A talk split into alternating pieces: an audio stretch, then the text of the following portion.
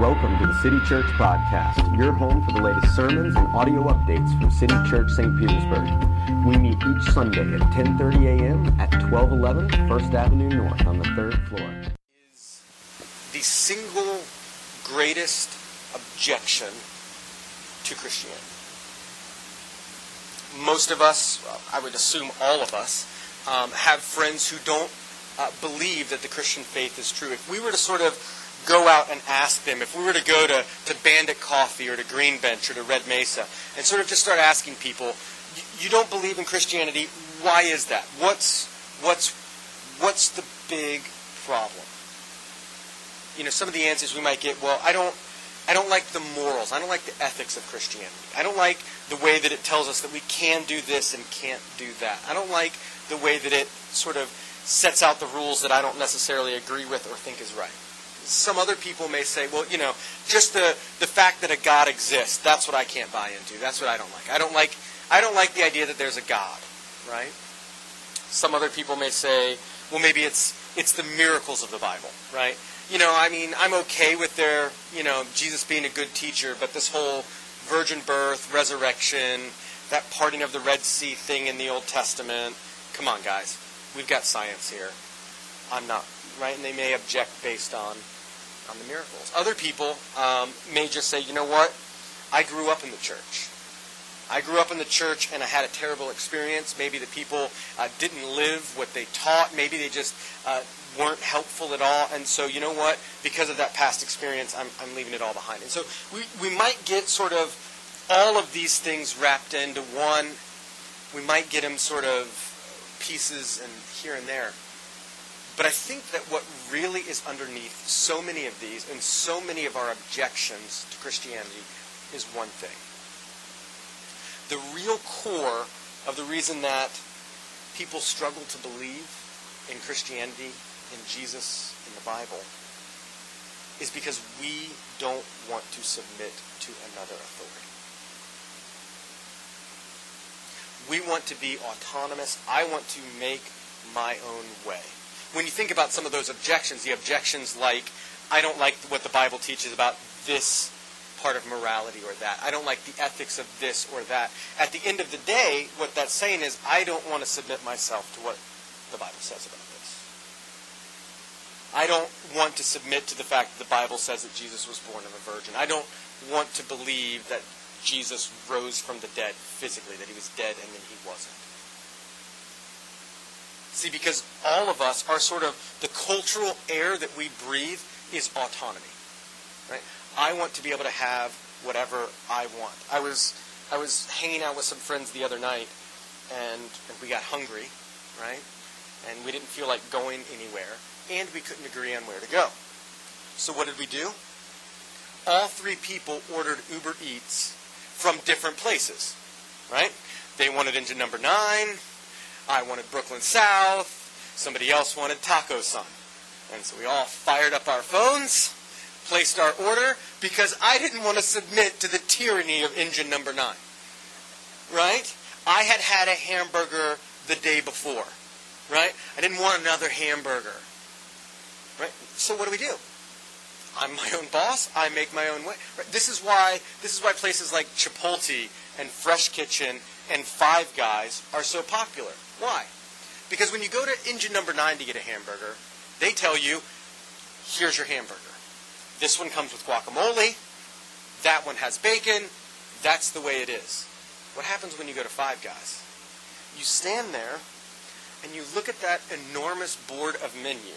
uh, Board of menu. That's not a sentence. You look at that huge menu of options and you sort of stand there and the lady calls you up to take your order and you're like, ah, onions, mustard, A1. I think pickles would go with that. Right? And you sort of just you choose your own adventure. The same is true, right, when you go to Chipotle. You go down the line, right? Yes, I'll have that. I'll have this rice, I'll have that rice. Yes, I know, guacamole is extra. Right? Why do we why are we drawn to places like that? Why do we sit and order three different Uber Eats? Because the cultural air we breathe is autonomy. And the thing that we buck against culturally really hard is submitting to another authority. We don't like that. Whether it's large or small, whether it's authority in a big way or authority in a small way, we all struggle to submit to outside authority. And this is very true when it comes to the Bible. You see, whether we're Christians or not, the place where most of us run into a problem when it comes to submitting to the authority of God is with the idea of hell. Even saying that, everybody sort of got a little quiet, right? Why? Because we don't like to talk about hell. Makes us uncomfortable. And we kind of wish it wasn't there, right? I won't take a show of hands, but if how many of you guys would say, you know, if I could rewrite the Bible and take a couple things out, yeah, that hell part, those parts about hell, yeah, I would take those out, right? Why? Why does hell make us uncomfortable? Well, it makes us uncomfortable because some of us object to it and say, well, if God is a loving God, why, why would there be a hell? Or some of us object to the idea of hell because we sort of go, well, if there is a hell, somebody I know is probably going to be there, and I don't like that. Or we sort of object to the idea of hell because, you know, when you say that there is a hell, it feels like that we are judging people and sending them there, right? But just by believing it, it feels like we are sentencing people to it. And then you sort of have the other side of the story where in, in years past in Christianity and and in present times too, there are some people that are way too excited about hell and way too quick to remind you that if you do X, Y, and Z, that's where you'll end up. Right? We have we have met these people or at least seen them on TV or the internet, right? That are very happy to talk to you about hell. But as we sort of read the pages of the Bible, what we see is that we're uncomfortable with the idea of hell because it means that our lives and our actions have consequences. And I don't like to think about that. I don't like to think about the fact that my life has consequence. I don't like to think about that because if I sort of am honest, I sort of look down the line at my life, and all of a sudden I have to deal with the fact that my life has consequences, I'm not excited about what that might mean. And so we shy away from it. We sort of avoid it. And then we come to this statement in the Apostles' Creed that Jesus descended into hell. And we sort of want to skip over that part, right? I wish that wasn't at the top of the slide. Like when our slides change, when we're saying the Apostles' Creed, that one is like at the top, and it's like, man, that's that's a tough one, right? Because you know, even if I have a, even if you struggle with the virgin birth, like you kind of understand it, but then when it comes to this, Jesus descended into hell. That has a, a personal, emotional feeling attached to it. Anytime we say the word hell, especially in a religious context. So here's what I want to do this morning. This is a strange phrase in the Apostles' Creed. To be honest, it was probably the last part of the Apostles' Creed that was written. It was sort of the last part that was inserted. And even since it was inserted, there have been sort of debates over exactly what does it mean. Why is it that in the most distilled and clear version of the Christian faith that we have, we have this phrase, He descended into hell? What I want to do is I want to look at a passage from the Old Testament, one of the Psalms of David. I want to read through the first half of that and see what exactly this means that Jesus descended into hell. So if you have your Bibles, you can go ahead and open up to Psalm 22. Um, if you don't, there's a Bible on our app on the phone, um, or it'll be here um, for you to see and read. So I'm going to read it, and I'd ask that you would stand together with me as we read Psalm 22 we're going to read the first 11 verses. David wrote, My God, my God, why have you forsaken me? Why are you so far from saving me from the words of my groaning? Oh my God, I cry by day, but you do not answer, and by night, but I find no rest. Yet you are holy, enthroned on the praises of Israel. In you our fathers trusted. They trusted, and you delivered them. To you they cried and were rescued. In you they trusted and were not put to shame. But I am a worm and not a man, scorned by mankind, despised by the people. All who see me mock me. They make their mouths at me. They wag their heads. He trusts in the Lord. Let him deliver him. Let him rescue him, for he delights in him. Yet you are he who took me from the womb. You made me trust you at my mother's breast. On you was I cast from my birth, and from my mother's womb you have been my God. Be not far from me, for the trouble is near, and there is none to help. City Church, this is the Word of God, written nearly 3,000 years ago, but intended for us this morning. You may be seated.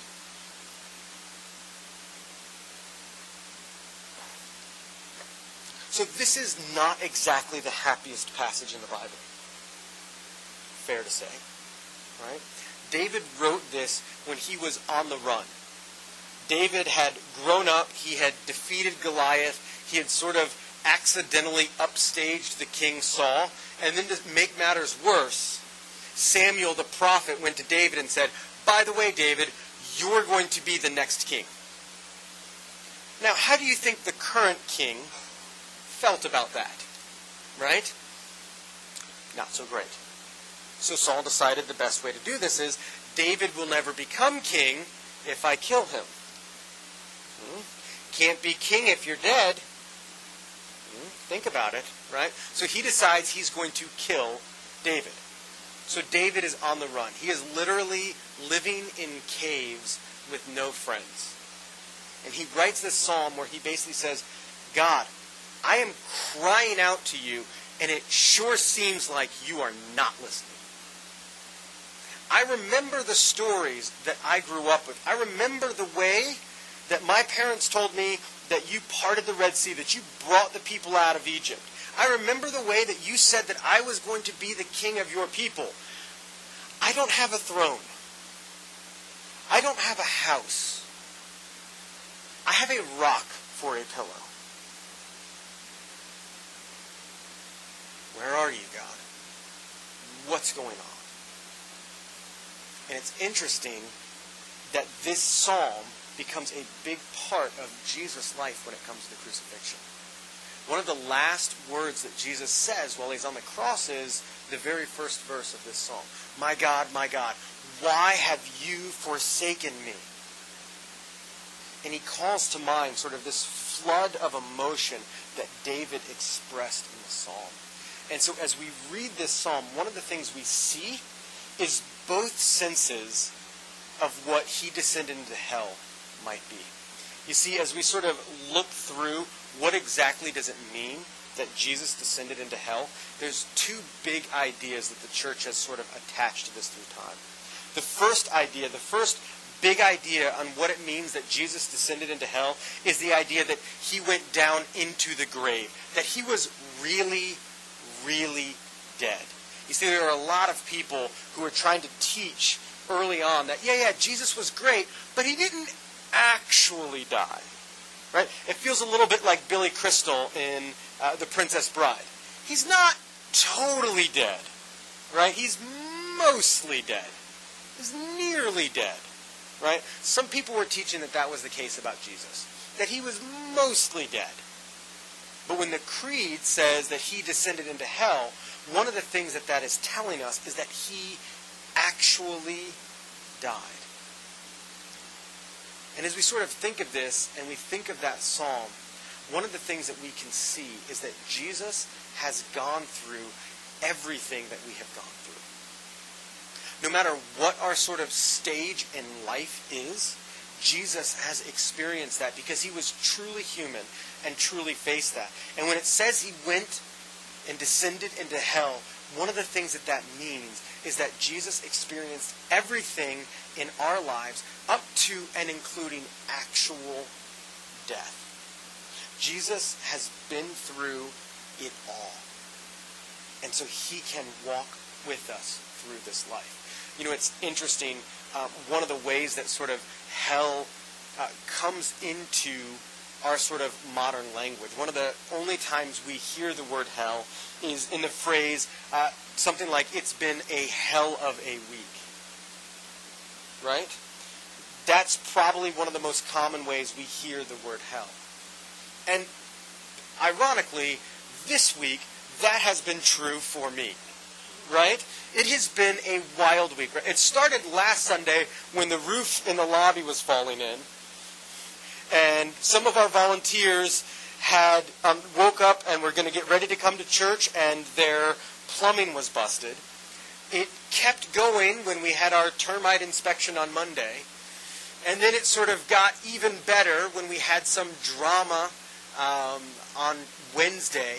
And then Thursday, a tree falls on our house, um, as it does, and it pinches a power line and is angled at our air conditioner. You know, all, all of these things, and then, you know, we're dealing with that. We're powering through, and then, you know, Connor goes to the gym and does his little kids CrossFit thing, trips, drops a barbell, splits his lip open, get that all unbleeding and such, and, you know, come to find out on Friday he wakes up and he looks like the Joker from The Dark Knight. It's very gnarly. Had to go change out the kegs for the coffee and tea this week. The coffee store, uh, Bandit, is changing their keg system. They said, "Oh, you you've got all the parts. Look in the box that we gave you. You'll be able to figure it out." I haul the keg over here, haul the keg upstairs, look at the box of parts, send them a text, and go, "I don't get it." And they call me back and go, "Yeah, you don't have the stuff." Okay, cool. So I have to go back to Bandit, trade for a different keg all this, and then not to mention the fact that we had our first Bible study this week. I've got to preach on hell, and we've got a barbecue tomorrow. It's it's been a week. Now, all of those things that have happened this week are wildly temporary and wildly fixable. Right?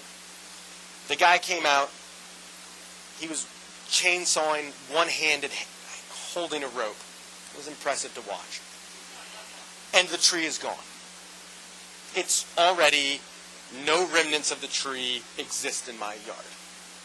It's gone. The keg's fixed. You all had coffee. We're fine. Right? All of these things sort of go away. And yet, at the same time, all of us have experienced days and weeks that we don't want to live over, haven't? Not just days and weeks where there are sort of small things that just keep adding up, but days and weeks where there was real pain. Days and weeks where the heartache just wouldn't stop. Where it feels like you're wearing a scuba suit that's two sizes too small, when your chest just feels compressed with grief, with sadness, with struggle. And one of the things we see in Jesus is that he has gone through all of this just like we have. He knows that feeling of, of aching and grieving. He knows what it's like to have things stack up and it just be one of those weeks, one of those days. He knows what it's like to experience loss, to have emotional pain and struggle. He knows what it's like to face death. Jesus has gone through all of this, just like we are. And so, in those times when God feels to us to be most distant, when it's one of those times where we go, I cannot see God through the fog of my circumstances, we can trust that Jesus is with us because he has been there and gone through this himself. And so, in one sense, as we look at the creed, when it says he descended into hell, what it's saying is he actually died and, and died for real.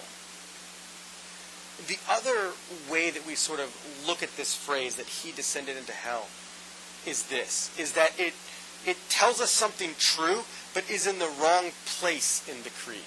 In fact, a number of churches um, move he descended into hell a few words earlier. So that the creed reads this that Jesus suffered under Pontius Pilate, was crucified, descended into hell, died, and was buried. Why would they move that part of the creed around? The reason they do that is to show us what was probably meant originally by this he descended into hell, which is this. That what Jesus did on the cross was take the hell that you and I deserve. So that when he was on the cross, Jesus wasn't just physically suffering. He was actually experiencing hell. Which begs the question that we've danced around a little bit so far. What is hell? What is hell? And while the Bible never sort of sits down and says, this is in one spot a very clear picture of what it is, we do see as we read the pages of the Old Testament and the New Testament that there is a place where God's wrath exists, and it is physical torment. And the reason why hell exists is not because God is mean. Not because God is frustrated and needs somebody to take his aggression out on. God is not a creatined up jock who just needs to find somebody to shove into a locker. The reason hell exists is because of the holiness of God. Because God is so holy. He is so completely different. He is so morally perfect and beyond our imagination that he cannot be in the presence of sin. He cannot be in the presence of those of us who want to run far from him, who are treacherous towards him. And so hell exists because God's holiness demands that it does. And this makes us uncomfortable, as we said before, because it means that our lives and our actions have consequences. You guys remember about 15 years ago when Gladiator came out. And like every dude went to the movie theater and saw it like five times in the movie theater, right? It was like, for a long time, it was the quintessential guy movie, right? Russell Crowe in the gladiator pit with a sword, right? And besides the are you not entertained line, the line that most people remember from that movie is when he is sort of yelling and says, What we do today echoes into eternity. He was talking about in the gladiator pit. But when we think about things like hell, what we're reminded of is that our actions have consequences beyond this life. And so, what the cross was, was not just Jesus showing us how to sacrifice for others. What the cross was, was Jesus taking the wrath that you and I deserve, taking the wrath for all of the ways that we run away from God all of the ways that we chase other things, all of the ways that we try to find satisfaction and fulfillment that are not the way that God has designed us to be. All of the wrath that was deserved for us was put onto Jesus. This is why Paul, when he's sort of explaining all of this, says this is why God can be both just, he can still be holy, and the justifier. He can be just and the justifier. What does Paul mean by that? What Paul means by that is that God cannot just say, sins be gone, poof, and forgive everybody. Because he's holy. Holiness demands that actions have consequences. So how can God ever accept you and I? By Jesus being the perfect sacrifice that takes your sin and mine, takes all of the ways that we do not love our neighbors as ourselves, all of the ways that we sin in our thoughts, in our words, and in our deeds, all of the ways that we chase pleasure, that we want to be successful above all else, all of the ways, fill in the blank with your particular stripe of brokenness, was put onto Jesus, and the wrath of God was exhausted on him. So that God's acceptance of us is not based on how well we perform. It's not based on God going, well, you were a decent person and you believed in me. All right, that's close enough. It's not a curve. It's not like God says, okay, the top 40% of humanity gets in. No, because of the cross, what God is saying is, none of you deserve it, but I will exhaust my wrath for that onto Jesus. And if you will trust in Him, you won't have to pay for it yourself. And so, for those of us this morning who are Christians, this is good news. This is good news because Jesus took the wrath away from you. For those of you this morning who are here and who are not a Christian, we always want City Church to be a church where you can come and begin to see what it is to believe in Jesus. What the Bible teaches, what Jesus said while he was here on earth. And while this idea of hell, whether in the Creed or other places in the Bible, has been used to sort of shock and scare people, and I don't want to do that this morning, I do want to take just a moment and say, if you are not a Christian, what if you're wrong? What if you're wrong? There was a, a mathematician, a French mathematician. He's got two strikes already, right? His name was Pascal. And one of the things that Pascal said was, I believe in God.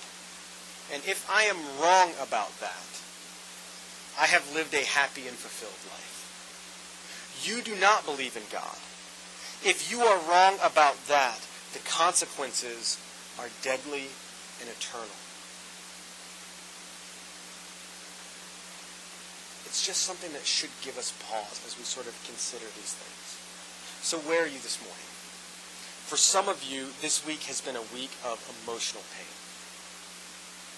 Bad things have happened, things that you can't control. It's been frustrating and difficult. Your relationships have been strained. And one of the things that you can see is that Jesus was cast out. He was cast out into the darkness, outside of the city, put out, so that you and I could be brought in. So that you and I can be adopted as sons. Some of you come this morning and you feel trapped. You have this sin that you just can't quit and you wish you could, and you've tried so hard to stop, and you can't. For those of us in that situation this week, we need to remember that Jesus has taken all of our guilt and shame away. When Jesus died on the cross, he said, It is finished. One of the songs that we sang this morning mentioned that the wrath of God was fully satisfied. Think about that feeling you have after a really good meal, right? We I went to Cassis on Friday night, and they had this this poutine, right? The fries and gravy. It had foie gras and black truffles. It was so good. And when I was done, I was full. I was satisfied. I did not want another thing. Right? The wrath of God has been fully satisfied. And if you are struggling and feel trapped in a sin, Jesus says, you, I have taken away your guilt. I have taken away your shame. You are free to worship me. Some of you are weighed down by just the nicks and cuts this week. It hasn't been bad, but it's been death by a thousand paper cuts. Of just one thing after another that just the ball keeps bouncing the other way. Jesus has been there. Jesus has experienced this. Jesus has experienced being a carpenter, and every time he gets a new piece of wood, the knots are in just the wrong places to build. He has gone through it and will walk with you through it. And so we walk away from this idea of Jesus descended into hell, knowing that he has gone before us and he has gone through everything we have gone through. But not just that, he has taken and satisfied the wrath of God on our behalf. And so you and I are free to repent, to hold up and say, These are the things that I am struggling with. This is my difficulty. This is my pain. And turn our attention off of our sin and on to worshiping Him.